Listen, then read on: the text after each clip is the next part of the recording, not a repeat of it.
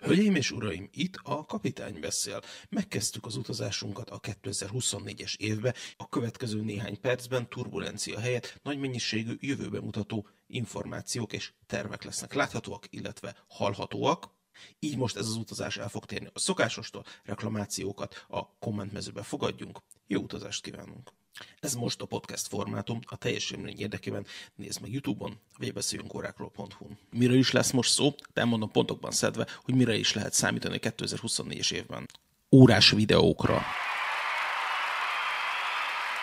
Természetesen nem, ennél sokkal konkrétabb leszek. Ahogy a bevezetőben is hallatszott, ez most így nagyon más lesz, mint amit általában szoktam csinálni. Ez ilyen kis laza, sztorizós, jövőbe tekintős, évtervezgetős videó lesz, de elmondom, hogy a magyar piacon mi az, amire számítok, és mi az, ami jelenleg látszik, és hogy mi az, amire nemzetközileg szerintem számítani lehet, ami milyen fontos nemzetközi események, meg rendezvények, meg ilyesmi van, úgyhogy akit ez érdekel, az tartson velem mindenképpen.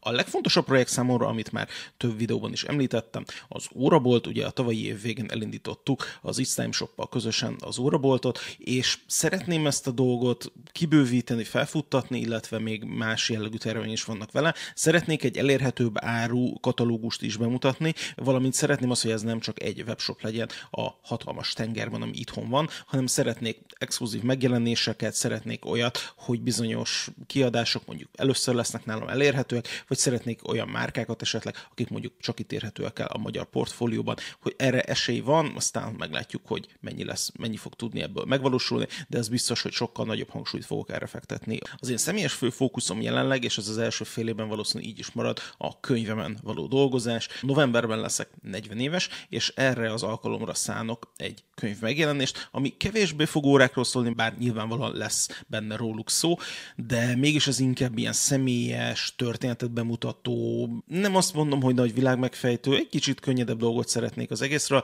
Szeretnék egy csomó mindent elmesélni magamról, az órákról, az egész történetről, hogy hova jutottunk el, meg hogy egyáltalán eljutottunk-e bárhova. De aztán erre csak lesz 150-160 oldalom, hogy kifejtsem. De hogy konkrétan rákanyarodjunk az órás dolgokra, a két legfontosabb tavaszi eseménynek az előkészületei már zajlanak. Ugye egyrészt az Inhorgent, a másrészt a Watches and Wonders, és úgy látom, hogy egy kicsit meg fog fordulni a fókusz, úgy gondolom, hogy az Inhorgenta tavaly még nagyobb volt, mint a Watches and Wonders, már csak azért is, mert a, a tömegek számára az konkrétan elérhető volt, mégis, mégiscsak Németországban van és nem Genfben, viszont a, a Watches and Wonders mint rendezvény, és a hozzá kapcsolódó uh, Time to Watches, a Genfito partján, a hotelben lévő rendezvények, a városban lévő rendezvények és minden sokkal nagyobb tömeget fognak tudni megmozgatni, mint amit az Inhorgenta, de ez nem azt jelenti, hogy nem leszek ott mindkettőn, mert mindkettőn ott leszek, mindkettőn több napot ott leszek, de hogy szerintem ebben a fókuszban azért lesznek mindenképpen változások, és szeretnék több időt tölteni a független óragyártóknak a rendezvényén is, amit vagy a Leisbergben volt, lehetett találkozni Konstantin Csakina, illetve Hajime Sajókával Amerikával, ugye a Kuronótól. Ez egy különleges rendezvény, ez nagyon személyes és nagyon pici is mellette. Ugye ez az AHC-nek a rendezvénye, és ide biztos, hogy jövőre is be fogok nézni. Tavaly az Inhorgenten forgattam többet, idén most Genfben szeretnék többet forgatni, már mindkét eseményre vannak időpontjaim, úgyhogy készülünk, készülünk. Van előnye annak, hogy az ember jó kapcsolatokat ápol a forgalmazókkal, mert láttam már egyébként olyan megjelenéseket, amiket majd ezeken a rendezvényeken fognak bemutatni, természetesen ezeket nem spoilerezhetem el, de úgyis lesz majd róluk külön videó, és ezekben mindegyikről beszélni fogunk. Szerintem egészen izgalmas év előtt állunk. Külföldi rendezvények után egy kicsit fókuszáljunk itthonra. Ugye tavalyi évben volt kettő rendezvénye a Nemzetközi Órabőrzének, és márciusban lesz a harmadik, plusz ebben az évben még azon kívül lesz három, tehát összesen négy nemzetközi órabőrze lesz. Ez szerintem sok. A főszervező Mátéval beszéltünk, azt mondta, hogy azok a visszajelzések a közönségtől is, illetve a kiállítóktól is, hogy erre van igény, hogy ennyi legyen, ők pedig, ők pedig nagyon szívesen megfelelnek ennek, úgyhogy én nagyon-nagyon várom a rendezvényt, hogy lehessen minél többetekkel találkozni, beszélgetni. Biztos, hogy ott leszek, illetve más kiállítóknak a standjainál is fogok biztosan vendégeskedni, mint ahogy az az elmúlt években is volt. És nekem továbbra is nagyon szimpatikus a szervezőknek az a hozzáállása, hogy ők nem szeretnék semmi más, csak jó rendezvényeket csinálni, és ezek az elmúlt kettő alapján úgy gondolom, hogy sikerültek. Ha már rendezvény, akkor megint egy teljesen másik. Indulni fog, erről az őszi óra bőrzen már volt szó, és most már egészen, egészen jól körvonalazódik a dolog, hogy indulni fog egy érdekes rendezvény sorozat, ami szerintem unikális a magyar palettán. Eznek a munkaneve jelenleg az, hogy órás vacsora. Ebben azt fogjuk csinálni, hogy egy tematikus vacsora rendezvényt hozunk össze órákkal, még hozzá úgy, hogy minden egyes estének lesz egyfajta tematikája, ahol egy adott márka kiállítónak a képviselői és természetesen órái lesznek ott, és a rendezvény egyik részében az órákat fogjuk simogatni, nézegetni, elmondják róluk az érdekességeket, az estének a másik része pedig magáról a közönségről fog szólni, a közösségről fog szólni, az élményről, hogy órákról lehet beszélgetni, teljesen kötetlenül, úgyhogy egy ilyen rendezvényt szeretnénk a tető alá hozni, az a terv, hogy ebből is legyen egy 5-6 darab biztosan, de ez egy teljesen szűkebb körű rendezvény lesz mondjuk a nemzetközi órabőrzéhez képest. Erre ilyen 40-50 főben gondolkodunk, aztán lehet, hogy ebből lesz egy kicsit nagyobb, majd meglátjuk, és van még egy olyan terv, hogy lehet, hogy ennek lesz egy magasabb lépcsőfoka, ami még szűkebb lesz, viszont ott meg teljesen más jellegű márkák lesznek, aztán majd meglátjuk, hogy ezekkel kapcsolatban mik lesznek a valódi lehetőségeink. Egy csomó márka és márka képviselővel beszélgetünk erről, úgyhogy ezeknek nagy része biztos, hogy meg fog valósulni. A tavalyi évben bábáskodtam jó néhány kollaboráció körül,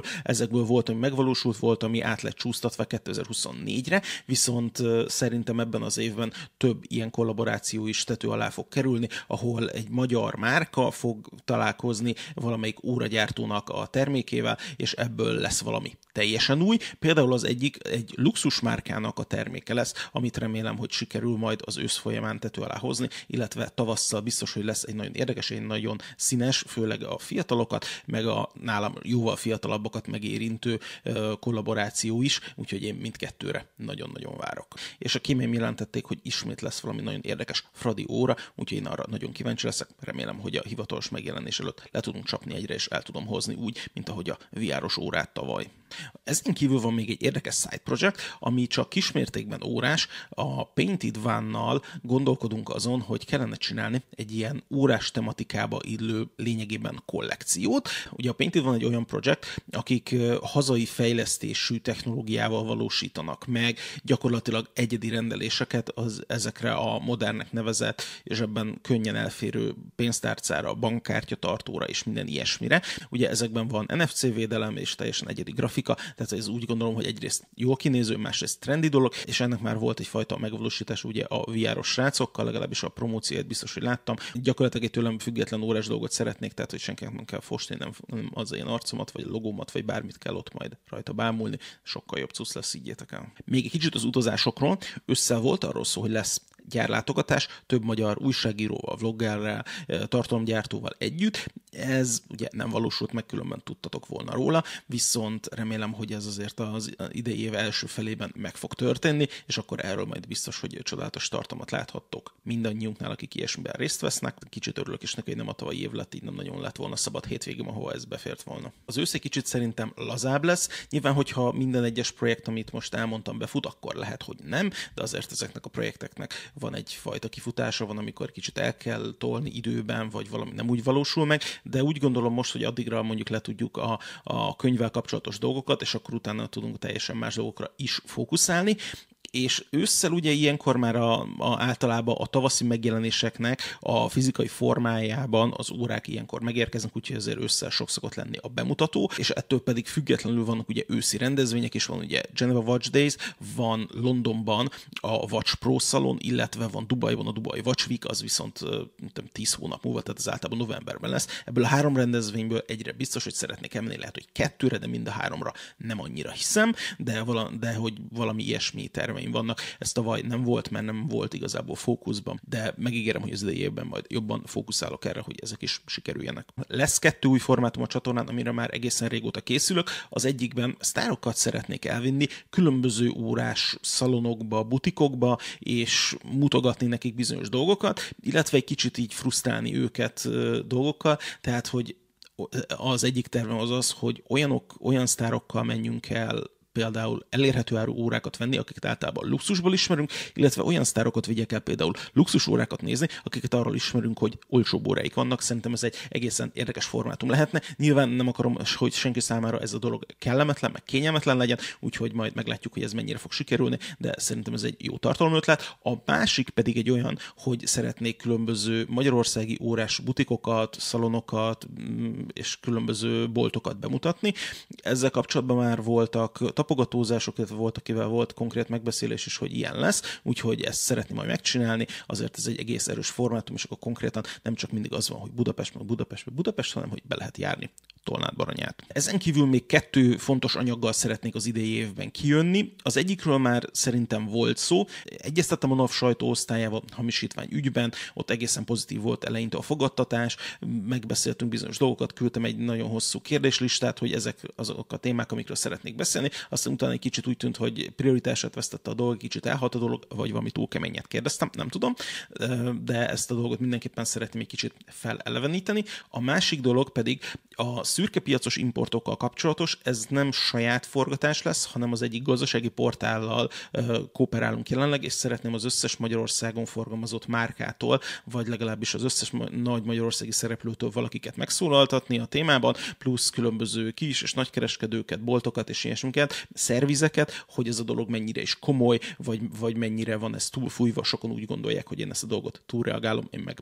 nem gondolom így, és szeretném, hogyha a piaci szereplők szájába hallanák, a, hallaná a nagy közönség ezeket a dolgokat. Mert mai napig sokan nem hiszik el, hogy ebben biztos, hogy van valami stikli, és egyszerűen nem lehet az normális, hogy a hivatalos Magyarországi lista árnán 40-50 kal olcsóbban lehet vadi új órákat venni a környékben lévő különböző országok érdekes forrásból táplálkozó shopjaiból. Még ami szerintem érdekes lesz, és ez gyakorlatilag az utolsó, hogy milyen piaci átrendeződések lesznek Magyarországon. Az már biztosan tudható, hogy három márka biztosan vándorolni fog.